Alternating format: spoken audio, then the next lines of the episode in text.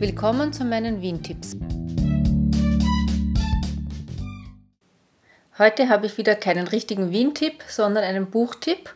Und zwar geht es um das Buch Ich bin ein Kind der Stadt, Wienerin seit 1943 von der Chris Lohner.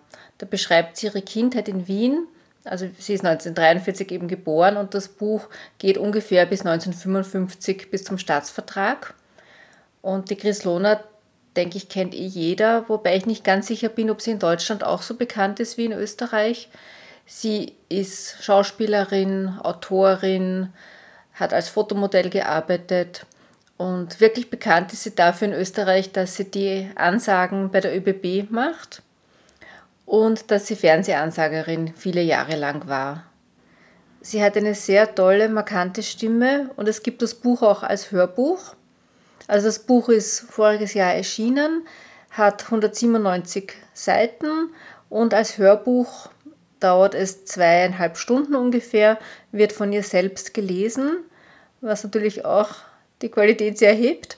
Und gibt es zum Beispiel bei Apple Music, also wenn das jemand abonniert hat, wie ich zum Beispiel, da gibt es auch einige Hörbücher und eben auch dieses hier, oder gibt es auch bei Audible.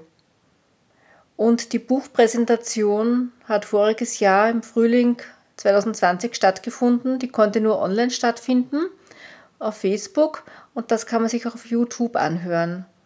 Und ich werde auf meiner Internetseite einen Link zu diesem YouTube-Video setzen, wo man sich das anhören kann. Dauert ungefähr eine halbe Stunde und sind schon einige Ausschnitte dabei.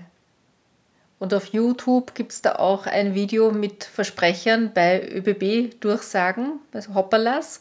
Und das werde ich auch verlinken, weil das passt jetzt zwar nicht ganz dazu, aber das finde ich auch sehr, sehr lustig. Und da sieht man auch, wie schlagfertig sie ist und finde ich sehr nett zum Anhorchen.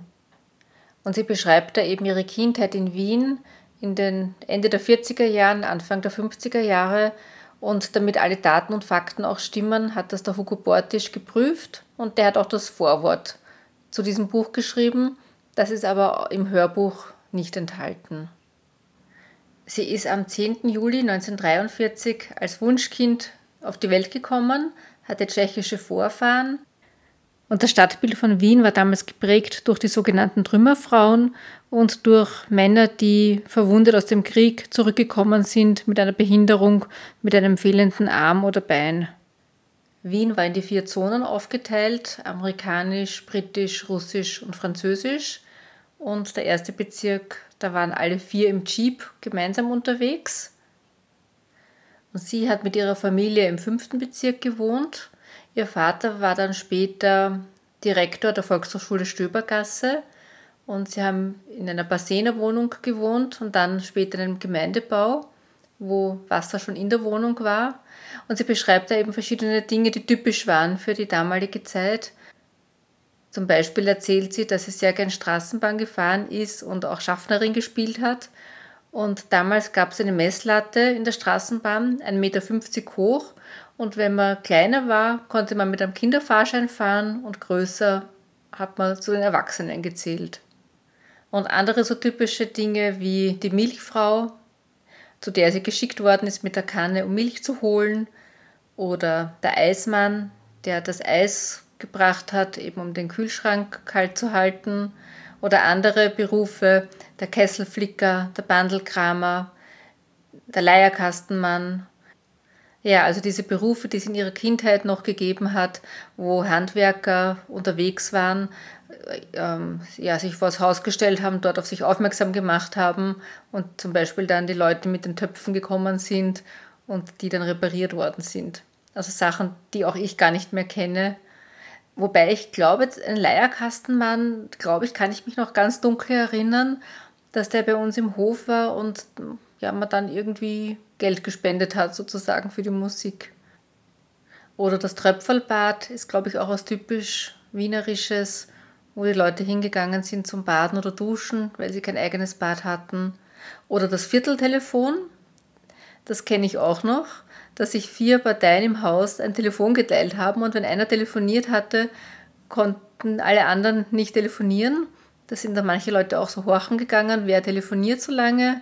Das kann man sich heute überhaupt nicht mehr vorstellen. Oder die Kinderfreibäder waren auch typisch für Wien. Also sind so soziale Errungenschaften aus dem roten Wien. Vieles aus der Zwischenkriegszeit entstanden. Ein Kapitel widmet sie der wienerischen Sprache. Sie sagt, äh, jemand, der in Wien aufgewachsen ist, kann ja problemlos vom Hochdeutschen auch ins Wienerische wechseln. Das möchte ich bestreiten, weil ich kann das nicht so gut. Und ich tue mir auch schwer, den Titel dieses Kapitels auszusprechen. Herrst was wüst. Ja, und sie beschreibt da eben einige Ausdrücke, die in der Zwischenzeit verschwunden sind, was sie bedauert. Ähm, ja, weil durch Internet und, und Fernsehen die Sprache halt sehr angeglichen wurde und viele Ausdrücke verschwunden sind. Sie nennt zum Beispiel das Wort verjankern, wo sie sagt, äh, das bedeutet etwas unter der Hand verkaufen.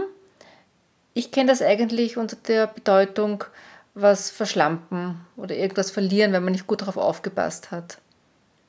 Und ja, da bringt sie ein paar Beispiele und verweist auch auf das Buch vom Peter Wehle, Sprechen Sie Wienerisch.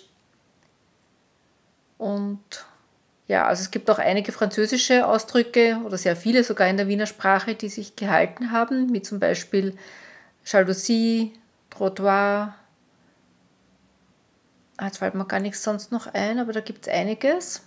Es gab auch viele jüdische Ausdrücke im Wienerischen, die aber teilweise verschwunden sind, wahrscheinlich auch deshalb, weil ein großer Teil der jüdischen Bevölkerung von Wien während der Nazizeit ermordet wurde. Ja, also wer einen Einblick über den Alltag in Wien nach dem Zweiten Weltkrieg bekommen möchte, da finde ich dieses Buch sehr gut geeignet und es ist auch sehr amüsant geschrieben mit vielen kleinen Geschichten aus ihrer Kindheit und Jugend und es ist auch sehr schön zuzuhören, weil sie eben so eine angenehme, sympathische Stimme hat.